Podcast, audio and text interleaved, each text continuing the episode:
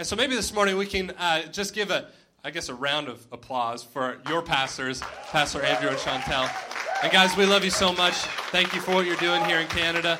And thank you that we get to do this alongside you. And thank you that I get to speak here, the first Canadian guest speaker. It's not because there's not better Canadian speakers, I'll tell you that. Uh, in fact, you're going to notice I am I am not uh, very musical. You have a very musical pastor, but two very musical pastors. And that's awesome. And it, and it probably feels very good to sit under the ministry of such great and musical pastors. But I am like the exact opposite. I can't play a single instrument. I am like, there's like a clapping circle during like team rally. If you've never been to team rally, you need to just get here early, get to team rally, they pray over the service and whatever else. There's like this clapping circle going on, and I'm like, oh man, I am so out of my league right now. I can't hold down a beat to save my life.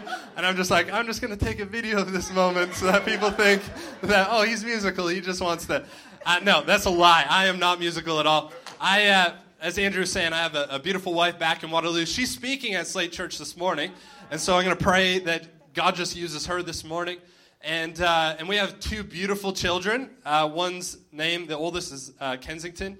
And uh, when we first bought our house, we named it Kensington's Palace without the uh, without the realization we were going to have another one. So I don't know what Theo gets, but he gets like Theo's room in Kensington's Palace. I don't know. First one always gets more anyway. And uh, and so we got a beautiful family. We come from an awesome church, and we're so I'm just so thankful to be here.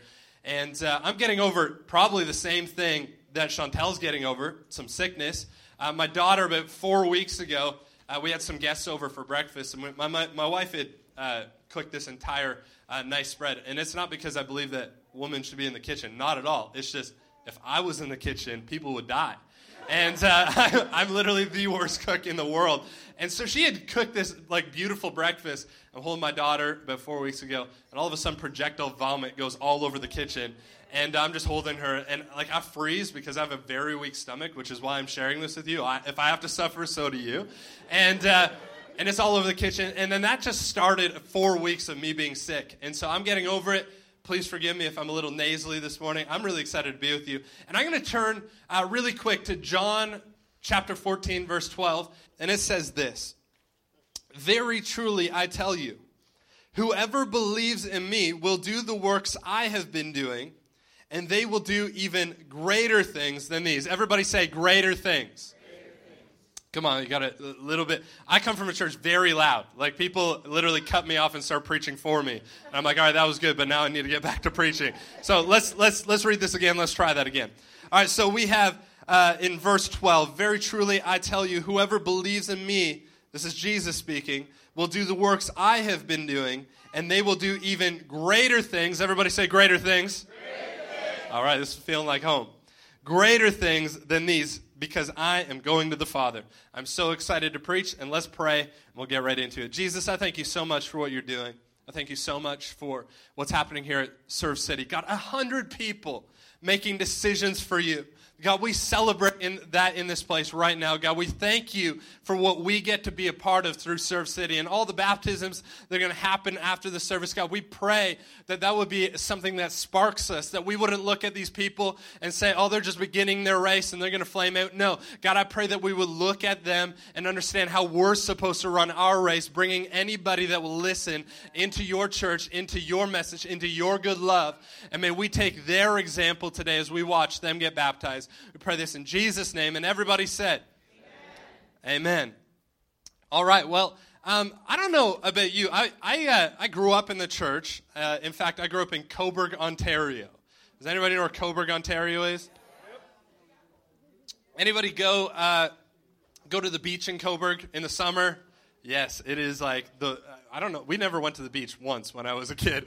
And then afterwards, I'm like, Mom, Dad, I didn't realize we had a beach in Coburg. They're like, yeah, we just didn't want to go to it. I'm like, what is wrong with you? It is like a very, very nice beach. But I grew up on the east side of Toronto. I now live on the west side of Toronto. East side of Toronto is way better. Uh, and I, I thought it would get a little bit more, yeah, way better. I don't know what they're doing on the west, but it is nothing in comparison to what's happening on the east. I will be always an eastern Toronto kind of guy. But uh, I now live on the west, and I'm just over there because there's more evil over on the west side of Toronto. And so I got to go to where the where God's called me. And uh, I grew up in, in Coburg in a, in a Christian home. had a very good upbringing. Um, but but one thing I realized when I went off to university and I started learning stuff about the Bible is that I didn't really know a whole lot about the Bible at all. I mean, somebody was like, one of the professors like asked our class, like, so who can tell me what redemption means? And I'm like, oh, shoot. Like, I, I, I grew up in the church. I should know this answer. And everybody's kind of looking at him. He's like, anybody tell me the answer. And everybody's scared. You don't want to get it wrong on the first day of class, right? And he started to unpack this. And I began to realize that not only did I not have a very good understanding of what redemption meant or some of these words that we use, we have used in church all along, but there were people that were coming into our churches that had no clue, no basis, didn't even know the, what the story of Jonah is, doesn't, don't even know the story of Jesus, and we're preaching messages and preaching way over their heads, and they're going like, I don't even understand the vocabulary, what you're using, and that's why churches like Serve City and Slate Church are so important, because we need to cut through the clutter and start to preach a gospel that actually makes some coherent sense to the people that walk in. And so I don't know about you, but I, I mean, I, what's a gospel? I put somebody on the spot this morning. Could you tell me what a... No, I'm not going to do that. It's like, pass the mic, mic around. We're going to just ask everybody what a gospel is. And most of us have understood a gospel to be the good news of Jesus Christ, that Jesus came and paid a price for our sins that we could not pay for ourselves. And that would be an accurate translation. But do you know that gospel is actually a genre of literature? So you have things like apocalyptic literature. A lot of us like to spend all of our time there telling everybody when the world's going to end. And Jesus is like, I called you to do stuff before the world's going to end, so don't focus so much on the end of the world when there's still work to do before the end of the world. And then uh, and then there's this thing called gospel. And I'm going to go into all the genres, but there's a, a, a genre called gospel literature. And gospel is essentially a combination. This has nothing to do with the Bible, by, by the way. Gospel was something that was recorded during that day, even for people that weren't Jesus himself. And there's a collection of stories and happenings and teachings and, and things that actually went on during that day that they would comp- compile almost like a biography to tell the story of somebody who walked the earth. Well, the gospel that we focus on, the stories, teachings, and happenings that we're going to focus on this morning are Jesus. Jesus' stories, his gospel, and there's four different accounts in the book of the Bible. Matthew, Mark, Luke, and John. They all record a different aspect of Jesus' narrative while he walked this earth. Matthew, he was so concerned that people would understand that the people that the Jews were looking forward to, the Messiah, the one that would come and save the world, that this is who they were waiting for. That's what Matthew is so concerned about. Luke, he's a doctor.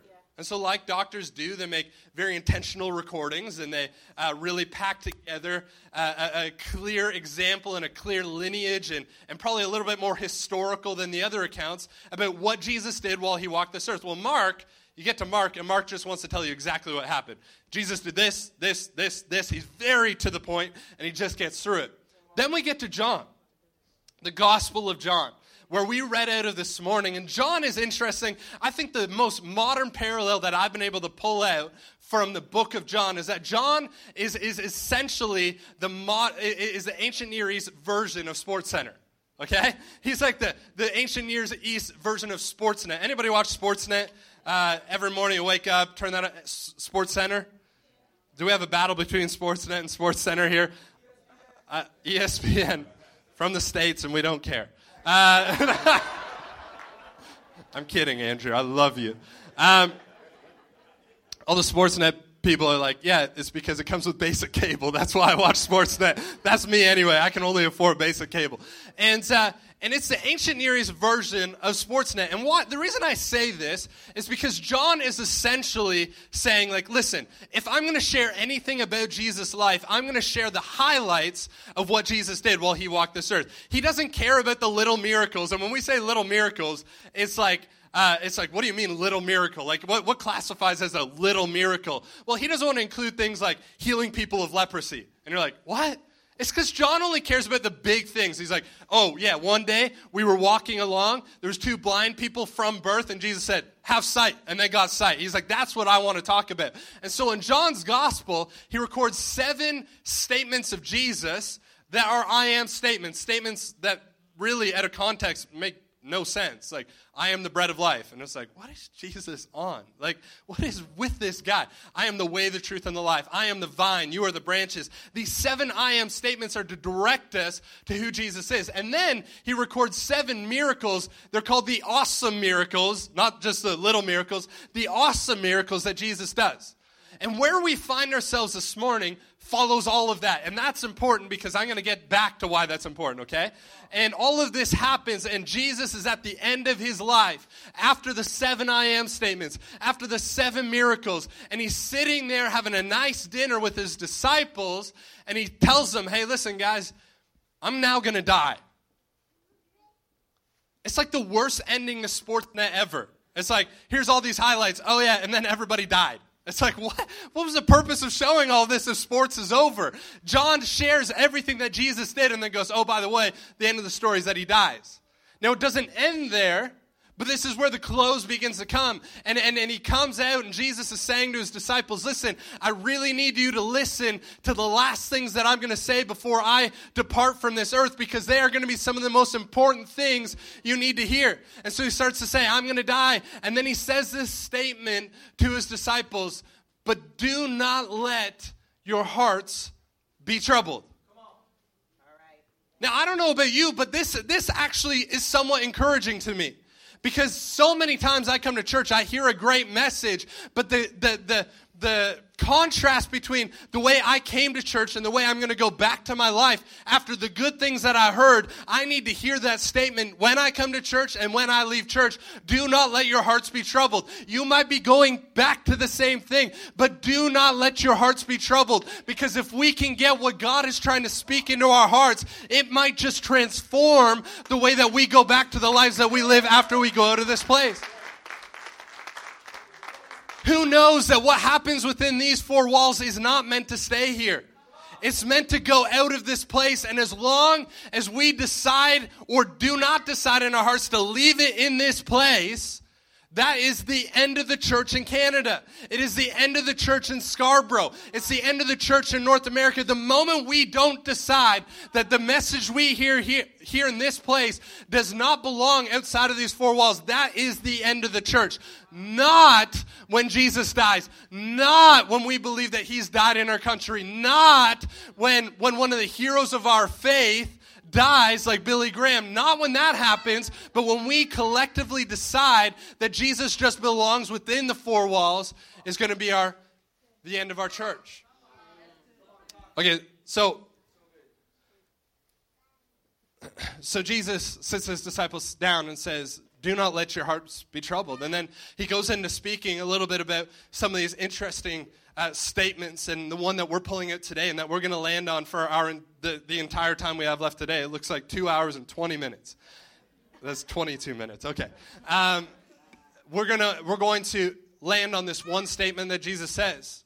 Very very truly, I say unto you, that whoever believes in me will do the works that I have done, even greater things than these. Even greater things than these. You know, I was on a on a plane in January. We went down to Fort Lauderdale, and I've never been so cold in my life in Fort Lauderdale. I mean, it was like negative thirty here. We get to Fort Lauderdale. I brought T-shirts because I'm like, I'm in Florida. Like, this is a this is good. And it happened to be like ten degrees. And so I just, like, froze the entire time, and I was too cheap to buy a sweater. So I just, like, oh, I'm so cold here. And everybody's like, what do you mean? You're from Canada. And I'm like, I know. I've never been so cold in my life. But on the way down, I was with uh, one of the, the I, we pastor, we co-pastor with um, uh, my brother-in-law and sister-in-law, Luke and Victoria. And I was going down with Luke. And uh, on the airplane, they always do this uh, this safety check, right? And I turned to him, and I was like, does anybody ever pay attention to the safety check that, you know, that's happening right now? He's like, I don't know. I'm like, well, clearly you don't. And uh, and uh, be, the reason why I usually don't pay attention to the safety check is uh, the the safety instructions is generally because I'm still trying to figure out. Every time I get on the plane, this happens. This runs through my mind. I go, why in the world, if I don't turn my cell phone to airplane mode, will this totally screw up this plane and we'll go down? And I'm like, if the plane is that fragile, we're all kind of screwed, right? And, and and then and then I start thinking through, and I go, wait a second, we're going down. There's at least one person that hasn't put their, their, their phone on airplane mode here. And then I start going, why am I not paying attention to the safety instructions that are happening? If this plane's going down, I need to listen. And by that time, it's all over, and I'm just worked up. And and I and I, and I said to Luke, I'm like, man, like, what, we need to listen to this just in case the plane goes down. He's like, what just happened? Like, calm down. And uh, and I was analyzing this interesting thing that happens where they, they they do this safety instruction, and everybody's like, oh, heard it before. And yet if you were to quiz somebody on what, what you're supposed to do, everybody'd be like, I don't know. Like, and I was like, why do we do this? And I began to realize that, that we share the same message over and over again on airplanes all over the world for that one in a million times where you actually need to hear it so you might actually be safe and save some other people alongside you. There are people in this room that have heard this message, the following what you're going to hear a million times, but maybe this is the one in a million where you need to actually go, you know what? It's time for me to save myself and get other people off this plane, and so that we might actually be able to impact Impact somebody in this world we live in. So maybe we could have that verse up on the screen for the rest of our time together. But I read something that says, very truly, I say to you, whoever believes, whoever believes. I wonder if you're a whoever in this place today. Are you a whoever? There is no qualifying statement that says whoever except for you.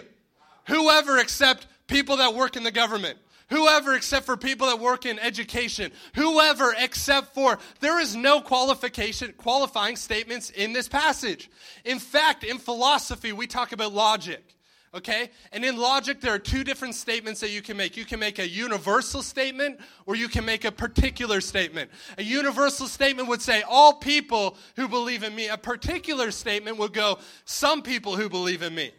Jesus in this moment is making an, a, a universal statement that says, all people who believe in me will also do the same works as me. You know, I referee uh, uh, hockey. I don't know if anybody plays hockey in here. I referee hockey.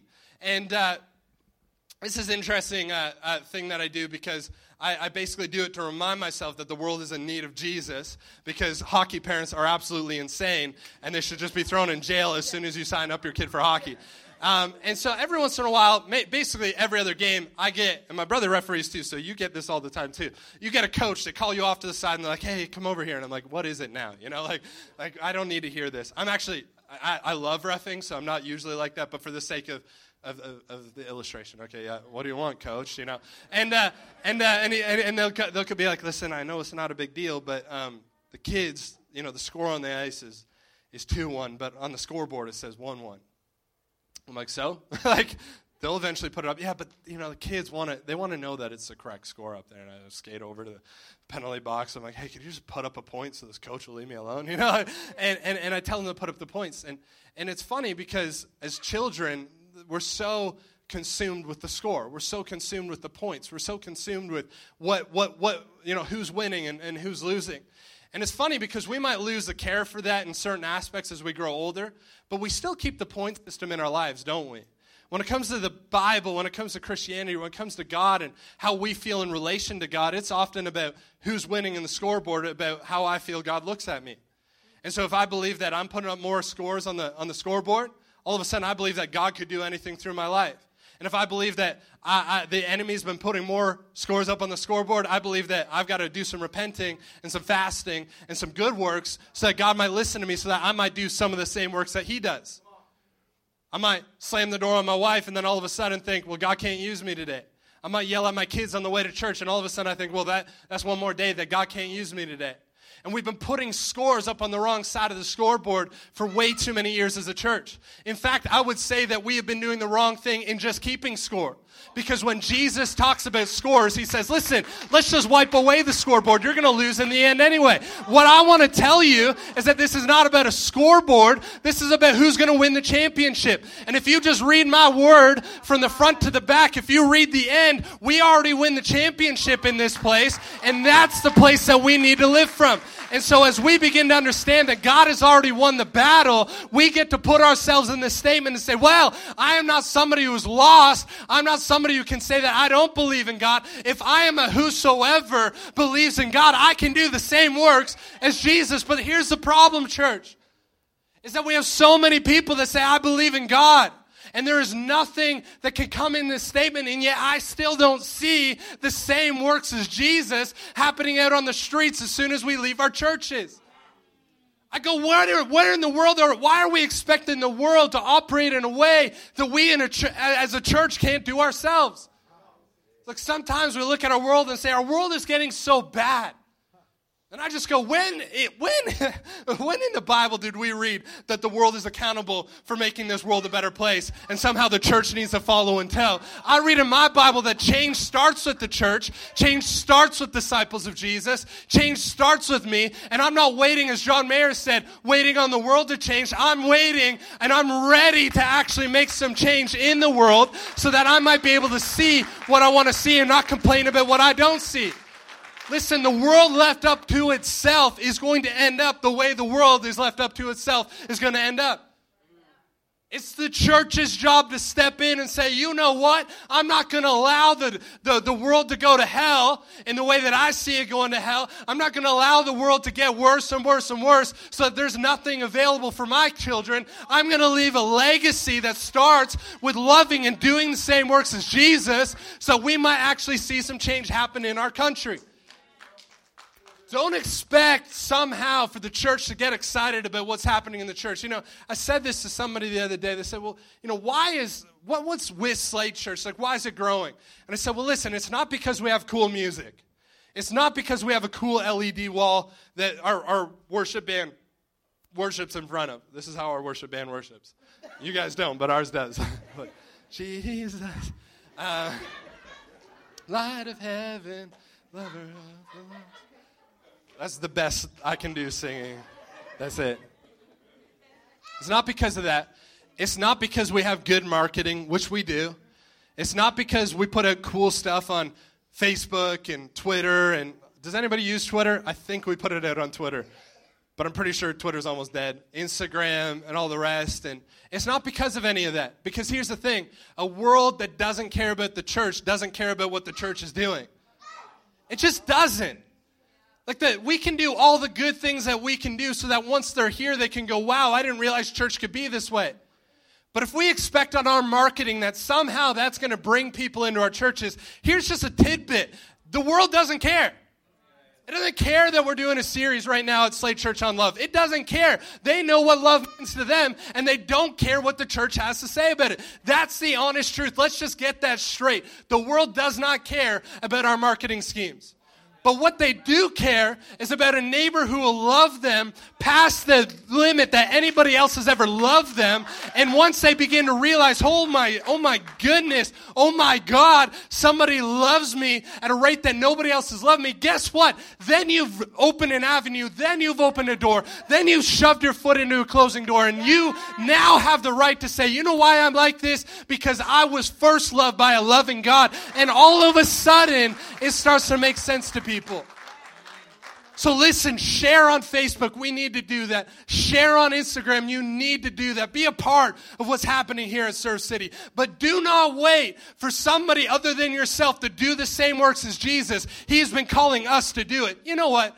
So many of us look at this and we say, whosoever believes. And in another one, it says, anyone who believes. In the N L T, it says, anyone who believes. And we start to do this weird thing as a church. And we start submitting important people's names into this. We say any politician who believes, any professor who believes, any pastor who believes, any leader who believes, anybody who serves on the host team at Serve City who believes, the same works will come. Jesus is saying anyone. And the most difficult thing for me to see as a pastor is that often I look out on a crowd that is waiting for the pastor to somehow change their city and forgetting that the pastor is only two people. The pastor is only a human that, that exists within the same world they, they exist in. They only have so much capacity. They only have so much they can do. And somehow we're waiting on people with authority to do what people of authority can't actually do. Everybody needs to take up their arms and say, you know what? I'm responsible for my neighborhood. I'm responsible for my neighborhood. I'm responsible for my family. I'm responsible for my friends. And when I get to heaven, I don't need to, I'm not going to, the answer you're not going to give is, well, you know what? Andrew and Chantel, they didn't do a good job. No, no, no, no, no. Jesus has not called us to rely on our pastors to do the evangelism. Okay. What I read about in the Bible is that Jesus came to make a priesthood of all believers.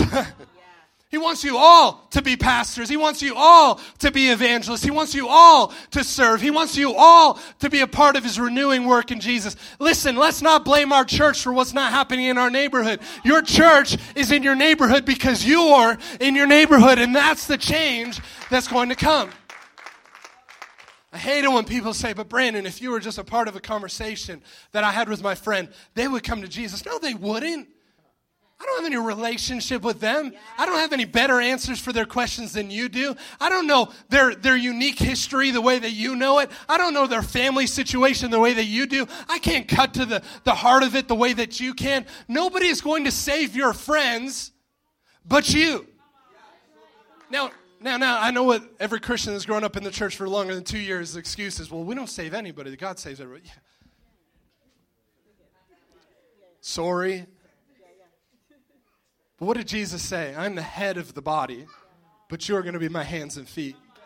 And the head can't get to people if the hands and feet aren't willing to walk there, aren't willing to serve there, aren't willing to speak there, aren't willing to share there. Listen, we have the greatest opportunity that we have ever had to share the love of God with the people that exist in our own spheres of influence. Let's not miss the, the, the, the influence that we currently have and what God wants to do in our friends, our neighbors, our families, because God is going to do something new. You know, I hear it all the time. That Canada is a post-Christian society. The first question I ask is, when was it ever Christian? Because it seems like we took over this country in a pretty bad way.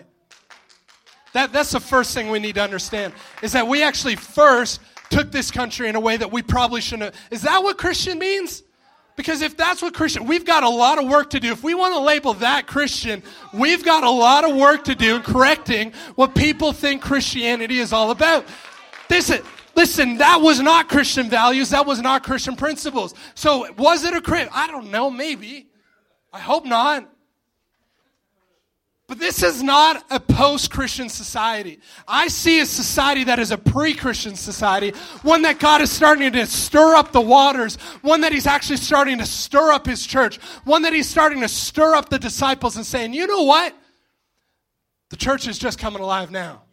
The church's best days are ahead. My church will succeed in Canada. This is not a pre-Christian society, or this is not a post-Christian society. This is not a not a, a, a backslidden society. This is a pre-Christian society. And if we start listening to what God is doing in our hearts, guess what? We're going to see our best days ahead. We're going to see the best things coming. I believe that God has so much more in store for his church. Now, I have all these different notes, and I'm not even sure what I'm going to get to. Because, because truthfully,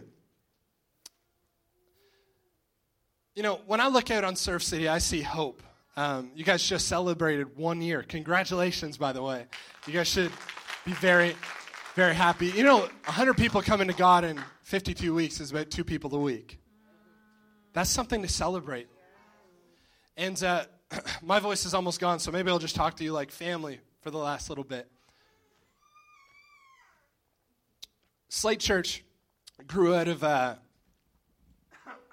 Slate Church grew out of a a, um, a student church that we shut down. We were on the on the rise. We were growing. Uh, if I told you the numbers at the time, you'd be like, "Why did you shut that down?" It just kept, it was taking off like wildfire. And we looked out in our city and we realized, wait a sec, we're not contributing what's happening here. We're taking away. There's a lot of young adults that were coming from different churches, and we were emptying the young adults groups in our in our city. So we made the conscious decision. We said, you know what? We're going to send them all back, and then we're going to start an intergenerational church that doesn't compete but complements what's happening in this in this. And so I got up there one week and I said, listen, if you attend two different churches, this is your last week here. And overnight, we lost over one hundred people just like that. And we were left with a few people, and my leadership team's going like, what are you, what's happening? Like, what? Why did you do that? Like, what's what's going on? And, and I said, well, listen, I have a conviction that if we build off of the wrong foundation, we're not going to get to the final destination that God actually wants us to be at. But if we start with a solid foundation, there's nothing that can stop us from getting to where God's going to take us. And so we started this student ministry, and there was thirty people.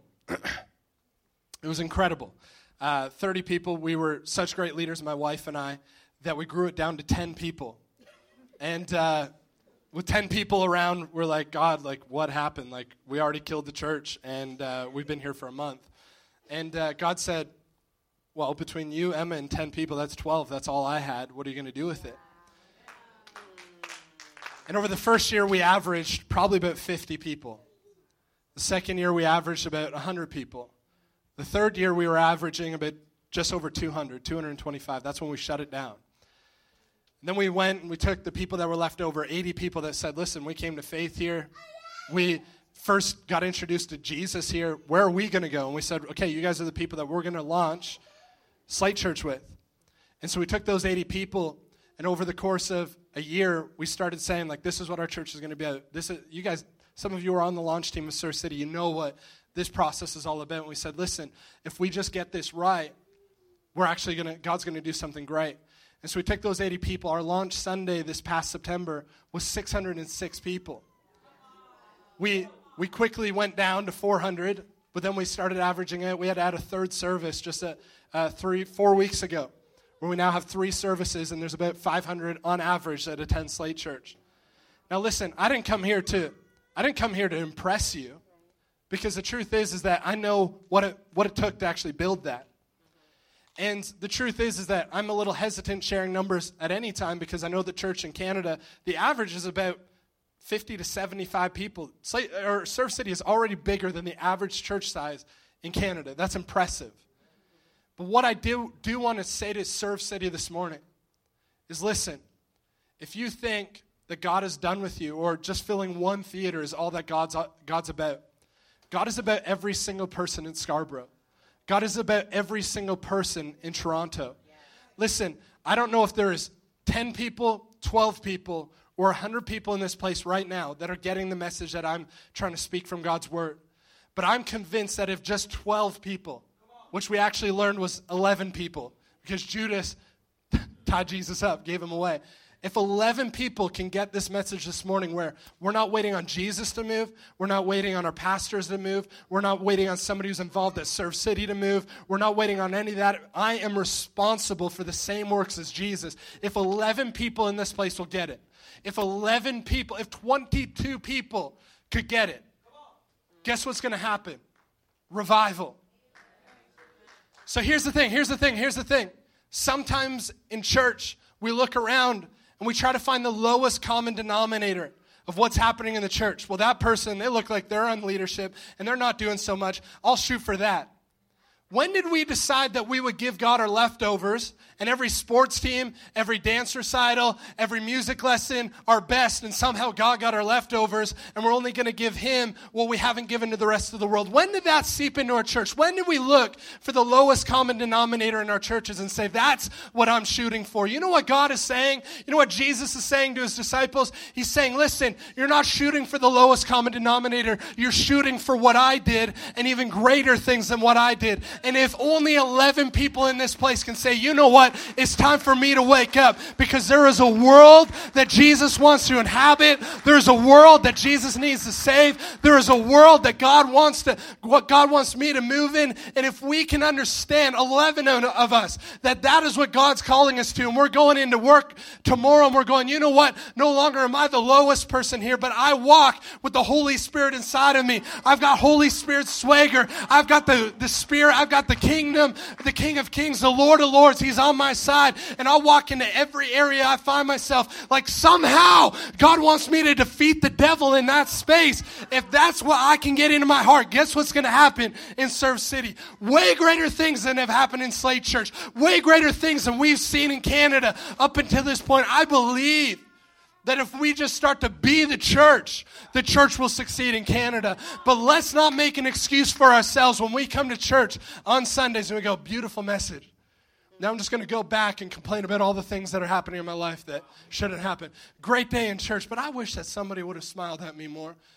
Great day in church, but I, I wish that somebody would just come and maybe the pastors would finally get a meeting with me so that I could actually reach my friends. What if we stopped all of the excuses that we had and say, you know what, there is no clarifiers on what God said. There is no clarification he tries to add to this verse.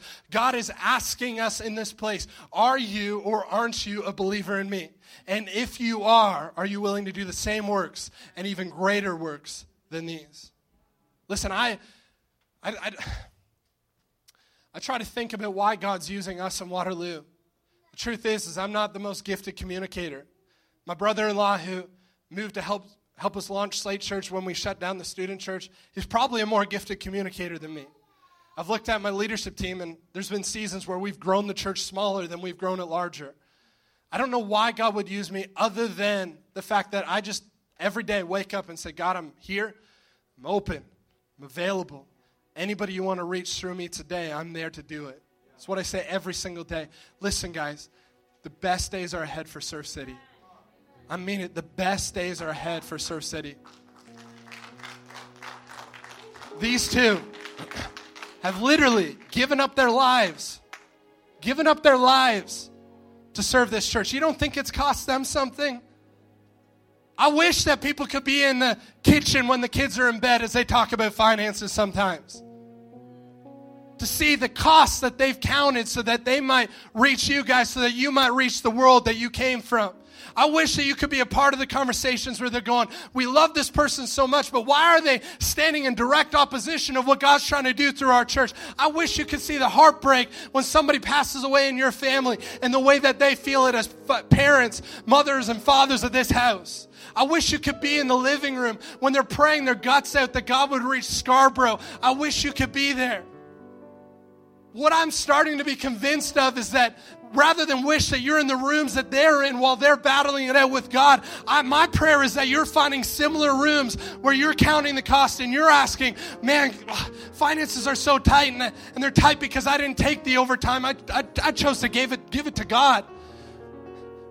When you're talking about finances and you're going, I, it's tight, but it's because we made that large donation and moved the church forward.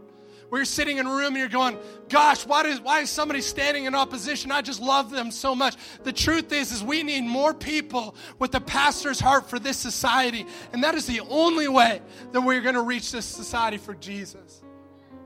You guys are set up so well. You guys are set up so well to reach Scarborough. You've done everything right up until this point. But my challenge all the way from Waterloo today is, are you willing to count yourself within the whosoever? Are you willing to count yourself within the whosoever and start asking the hard questions? Well, why aren't the same works happening? Maybe they are. Team up with somebody if they are. Am I willing to see even greater things happen through my life? Am I willing to actually put myself in the pages of Scripture and not just my church and not just my pastors? Here's the thing, guys. As we start taking on our personal responsibility, we're going to see revival spread across this nation. We're doing it over in Waterloo. You're doing it in Scarborough. Guess what? We're going to meet halfway, and we're going to save this city for the name of Jesus. Thank you very much.